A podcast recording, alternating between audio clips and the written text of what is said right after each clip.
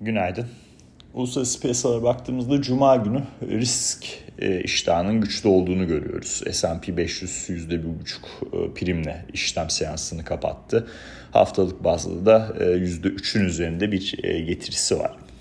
Şimdi bu e, durumu S&P 500'ü e, yani hafta ortasına kadar e, işte Bank of America'nın verilerine baktığımızda e, ABD hisselerinden yaklaşık bir 11 milyar dolar çıkış yaşandı ama ondan sonra oldukça iyi bir performansla karşılaştık. Avrupa tarafında da 3 milyar dolara yakın e, fonlardan çıkış olmuş hisse bazlı fonlardan.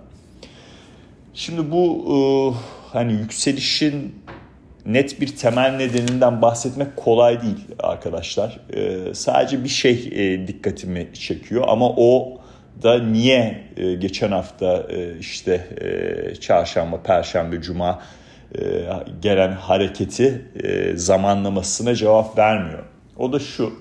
Genelde gerçek resesyon zamanları S&P 500'de e, analistler e, hisse başı kar e, büyümesi beklentilerini, hisse başı kar be- beklentilerini daha doğrusu yaklaşık %10 ila 15 aşağıya revizyon eder. Yani örnek veriyorum. Şu anda rakam ondan farklı e, ama bir örnek olarak e, size sunacağım. 100 dolar diyelim bekliyorsunuz. E, bu bunu 85 ila 90 seviyesine çekiyor resesyon zamanında. Mevcut durumdaki e, 2023'e dair beklentinin ne kadar revize edildiğine baktığımızda %4'lük bir aşağı revizyon var. Ya dolayısıyla aslında hisse başı kar beklentilerinde piyasada konuşulan e, durum e, ciddi bir e, geri çekilme olacağı ama şu ana kadar yapılan revizyonlar aslında çok e, da gerçek bir resesyondan ziyade daha böyle e, yumuşak iniş dahilinde bir revizyon. 2023'e dair hisse başı kar tarafına baktığımızda. Şimdi tabii bu durum e, önemli bir ayrışma ama dediğim gibi yani bu niye geçen hafta alımların geldiğine cevap vermez. geçen hafta işte mesela cuma gününü açıklamaz çünkü bu daha geniş kapsamlı bir bakış açısı. E, ama temel olarak en azından e, bir e, görüş sunabilir. E, niye oldu sorusu altında, niye bu alışlar geldi sorusu altında ben hala teknik görünüm e, ve e, tepki alımları olarak yorumluyorum. Yani piyasadaki yorumlama şekli de bu şekilde. Yani piyasayla açıkçası paralel bir görüşe sahibim. Bu da nedir? E, işte 3 hafta boyunca S&P 500 satış yemişti. Geçen hafta buna bir alım geldi. Tepki alımı geldi. Teknik olarak da günlük grafikte yani 50 e, günlük hareketli ortalama 100 günlüğü kesti kesecek yukarıya doğru. Bu da önemli bir alım sinyalidir. E, işte buna e, Golden Cross diyorlardı diye hatırlıyorum İngilizcesi. Şey Türkçesi altın kesişim diye kabaca çevirebilirim. teknikçiler kaba çevirime lütfen kusura bakmasın. Vardır muhakkak daha seksi bir anlatımı. Şimdi bu durum e, tabii neyi gündeme getiriyor? Şimdi e, zamanlamayı tam olarak kavramakta zorlandığımız için e, en önemli risk olaylarını biraz böyle sıralamamız lazım. Burada da yarın açıklanacak tabii tüfe verisi önemli. ABD Ağustos ayı tüfe verisi. Şimdi burada beklentiler manşet rakamda aylıkta eksi 0.1'lik bir değişim. Yani aylık bazda bir negatifa geçiş bekleniyor. Bu tabii e, oldukça e, yani e, uzun zaman sonra e, yaşanacak bir olay. E, niye bu böyle e, diyebilirsiniz e, ağırlıklı olarak benzin fiyatlarındaki düşüşün devam etmesinden ötürü. E, bu da beklentilere paralel bir e, şekilde açıklanırsa eğer tüfe verisi sadece şu manşetteki olaydan ötürü bile biraz daha risk rallisi artabilir. E, çünkü Eylül ayında olmasa bile yani temel tarafta para politikalarında hiçbir değişik duruşta bir değişim yok. FED'den 75 bas puan Eylül'de %90 oranında bekleniyor. E, Avrupa Merkez Bankası'ndan Ekim'de bir 75 daha bekleniyor. E, ama eğer yarın açıklanacak tüfede manşette bir eksi rakam görürsek belki Eylül'den sonraki e, aylarda e, bir frene basma durumu e, fiyatlaması tekrardan öne çıkabilir. Bu da niye söylüyorum bunu? Biliyorsunuz S&P 500'deki yaz rallisinin altındaki ana değişken e, frene basma durumu ve 2023'te bir faiz indirimi sürecine girmesi. E, bu olacak mı hep beraber göreceğiz. Yani e, bugün itibariyle e, Fed üyelerinin konuşma yasağı başladı. E, Fed toplantısına yaklaştığımız için 21'inde oluyor olması lazım işte. Dolayısıyla en son gelen FED üyelerinden açıklanan yapılan yorumlar oldukça şahin. İşte 2023'te bir faiz indirimi vesaire böyle şeyler söz konusu değil. Politika faizi gerekirse eğer %4'lerin de üzerine çıkabilir. Piyasa şu anda 3.84 arası fiyat diyor. Onların da üzerine çıkabileceğine dair oldukça şahin yorumlamalar. Bu gerçekleşir gerçekleşmez bilmiyorum. Ee, ama e, artık bir yorum yasağı geldiği için e, yarınki tüfe verisinden sonra herkesin gözü Wall Street Journal'a büyük bir ihtimal kilitlenecektir. E, biliyorsunuz e, ilk 75 puan, bas puanlık artış sinyali yorum ve konuşma yasağı olduğu için Wall Street Journal haberinden gelmişti. Bakalım yarınki tüfe verisinden sonra nasıl bir e, haberle karşılaşacağız yani para politikalarını öngörmekte oldukça zor zamanlardan geçiyoruz. Bunu niye söylüyorum? Ee, hem Avrupa Merkez Bankası hem FED artık bu forward guidance yani öngörülebilirlik e, tarafında piyasaya verdikleri sinyallerde e, çok böyle e, iştahlı değiller bence. çünkü çok yanıldılar. dolayısıyla bu silahı olabildiğince az kullanıyorlar ve veri bazlı ilerliyorlar. E, verileri gördükten sonra e, kendi para politikaları durumlarını da ona göre ayarlıyorlar. Sonuç olarak eğer S&P 500'de 4090 üzerinde bir kapanışla karşılaşırsak ki bu bence yarın olması daha gerçekçi olur. olumlu bir tüfe verisi görürsek en azından Temmuz'a paralel bir tüfe görürsek 4230'a kadar bir yükseliş devam edebilir. Peki bu durumda neler yapılabilir?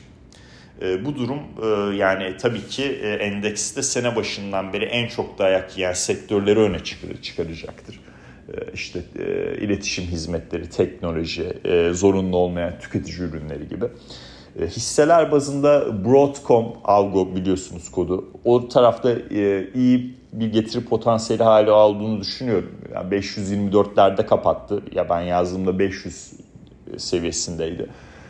Orada 550'lere kadar belki bir hareketin devamı orada da söz konusu olur diyorum. Hatta belki onun üzerine bile çıkabiliriz. NIO hissesinde işte tekrardan 19 küsürlere geldik. Yani ilk yazdığım seviyenin de oldukça yakınız. Bunda işte uzun öneri yaptığımda. Burada yükselişin devamı söz konusu olabilir. Teknikçiler yani ben temel tarafında çok beğenmiştim. Ama bu Toast şirketi, kodu Toast ona bakabilirler. Yani burada e, halka arzdan sonra 200 günlük hareketli ortalamasının ilk defa üzerinde bir kapanış e, yaptı. E, bu tabii çok olumlu bir haber. Orada yani 24-25 bandına kadar şu anda 21 küsürlerde 21-50 deseniz 24-25 bandına kadar bir yükseliş hareketinin devamını beklerim. Risk algısı daha böyle yani S&P 500 4230'a doğru giderse nelerde pozisyonlanabilir sorusu altında bunu cevaplıyorum. Zaten Cuma günü Lift'tir, Snap'tir vesaire bunlardan da bahsettim. Onlar da e, yani Snap kısmı özellikle zaten iletişim hizmetlerinde iyi bir e, performans gösterecektir diye düşünüyorum. İyi bir tüfe verisi gelmezse satışlar artacak. Muhtemelen daha şahin yani daha doğrusu frene basmasının gecikeceği düşünülen FED ile beraber e, hisse başı kar beklentilerinde de daha çok 2023 için e, daha çok aşağı revizyonlar gündeme gelecek. E, bu da tabii otomatikman fiyat kazanç oranını e, hisse başı karlar aşağı doğru revize edileceği için yukarıya doğru çekecek arkadaşlar. Bu da S&P 500 çok da ucuz değil e, noktasına insanları götürebilir. Veri sonrası e, fiyatlama beklentiye paralel veya beklentiden düşük bir tüfe risk on, risk rallisi S&P 500 4230'a kadar gider. Eğer gelmezse yani veri e, beklentilerden yüksek e, enflasyon riskleri daha işte Temmuz ayı tek seferlik bir verilmiş bakın gördüğünüz mü noktasında açıklanırsa e, S&P 500'de 4090 üstü seviyeler çok gerçekçi olmaz. E, 4020-4050 destek bölgesi oldu tabii artık. Bu seviyenin altına kayıp e, açıkçası e, 3915-3900 destek bölgesine doğru bir hareketlilik söz konusu olacaktır diye düşünüyorum. Uras sen hangi taraftasın? Valla e, genel olarak yapıya baktığımda, kalemlere, alt kalemlere baktığımda daha olumlu bir tüfe verisiyle karşılaşmamız daha olası. E, ama e, yani e, FED bile şu noktada e, nasıl bir tüfe verisi geleceğini çok fazla bilmiyor. Ekonomistlerin tahminleri çok gerçekçi olmuyor. E, dolayısıyla e, veriyi gördükten sonra hareket etmek e, daha mantıklı olur. Bence yani 3 hafta boyunca o yaz rallisine ara verildi, iyi bir satış yaşandı. Ama yani Eylül ayı kapanmadan önce belki bu hafta da bir endeks yükselişiyle karşılaşabiliriz. O 4230'lara doğru bir hareket kısa vadede e, gündemde kalabilir. E, olumlu bir tüfe verisiyle karşılaşırsak dediğim gibi. Avrupa tarafı ya askeri tarafta e, Rusya, Ukrayna haber akışı çok yoğun. Yani anladığım kadarıyla kuzey doğu kısmında bu e, askeri e, tedarik e, işte tarafında da önemli bir e, askeri tedarikten kasıt işte yeme, içme, ekstra ihtiyaçlar vesaire. Bunların tedarik zinciri olarak e, geçiyor anladığım kadarıyla. Yanlış e, yorumlamadıysam yorumlamıyorsam şu anda okuduğum haberlerden anladığım kadarıyla bu şehri kaybetti tekrardan Ukrayna'nın e, eline geçti Rusya e, geri çekildi bu şehirden önemli sayıda bir Rus askerinin esir düştüğünden bahsediliyor. E, yani özünde e, Rusya-Ukrayna savaş bazlı haber akışları bu hafta biraz daha yoğun olabilir. Bu haberi yani şöyle değerlendiriyorum. Bütün Ukrayna'yı askeri bir şekilde sahip olabilmesi için diyeyim en kaba kelimelerle lütfen kusura bakmayın. O şehrin elde elde kalması gerekiyormuş ve şu anda o şehir Ukrayna'ya tekrardan geri kazanıldı. Ukrayna tekrardan geri kazanmış durumda. Bu tabii e, yani doğu tarafında Rusya istediğini çok büyük bir kısımda aldı gibi gözüküyor. E, dolayısıyla geri kalan kısımda da çok agresif olmayacağını da belki gösterir. E, bu durumda hani belki bu işin yani çünkü Rusya'da yaptırımlardan artık bıkmış durumda anladığım kadarıyla bu işin e, politik bir zemine doğru kaymasında önemli bir etken olabilir. E, izleyip göreceğiz. Şu anda yorum yapmıyorum. E, çünkü çok zor e, yorumlaması bu tarafı.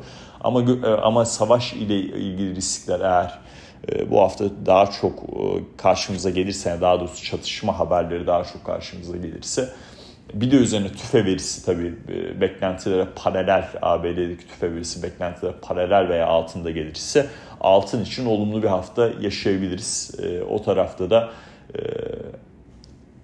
eğer e, tabii bu durumda da dolar endeksinin de daha da fazla gerilemesi lazım bu mantelite alın e, bu mantık çerçevesinde yani 109.25'in altındayız. E, teknik olarak kar satışları e, gündeme gelebilir. Ya 1770'lere kadar bir yükseliş e, orada görürsek e, ben şaşırmam e, açıkçası.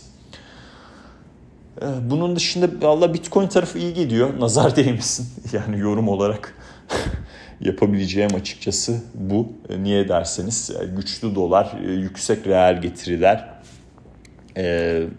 İşte anladığım kadarıyla S&P 500'deki o hafta ortasından sonraki yükselişe paralel bir e, yapıda oldu. E, valla 22.500-22.400 üzerinde bir kapanış yaparsa tabii teknik olarak yükselişi biraz daha sürebilir. e, olabilir mi? Olabilir. Tüfe verisi sonrası e, yani açıkçası 24-25 bin bandına kadar yükselirse şaşırmam. E, ama e, şunu unutmamamız lazım. E, yani bu e, tahvil piyasası bu anlattıklarımdan çok farklı bir noktada. Yani ABD 10 yıllıkları 3.30'larda e, hala hat sayılır bir gerileme yaşamadı. Bu da aslında hissi senedi piyasası, reel getiriler vesaire bunlar içinde önemli değişkenler. Avrupa'daki tahvil piyasası oldukça yüksek serine devam ediyor. Çin tarafında yuan yani bu yıllık bazda en kötü senesini yaşıyor. E, 2005'ten beri. Zaten 2005'te bu para birimi serbest fiyat hala şu an serbest değil tabii o da ayrı dava da en azından kısmi serbestlik kazanmıştı. Şimdi tahvil piyasasındaki durum, yuandaki durum yani hala risklerin olduğunu bize gösteriyor. Bunu unutmayalım. Ama bu demek değildir ki yani bu alımlar daha da fazla yukarı gidemez. Dediğim gibi Bitcoin 24 bin 25 bin seviyelerine gidemez. Bunu e, takip edeceğiz. Tüfe verisi sonrası eğer olumlu bir tüfe gelirse tabii ABD 10 yıllıklarında da yani sert bir geri çekilme beklerim getiriler açısından. E, o da e, aslında iyi bir e, işlem fırsatı e, sunabilir arkadaşlar. Benim anlatacaklarım bugünlük bu kadar. Herkese iyi seanslar, mutlu haftalar dilerim.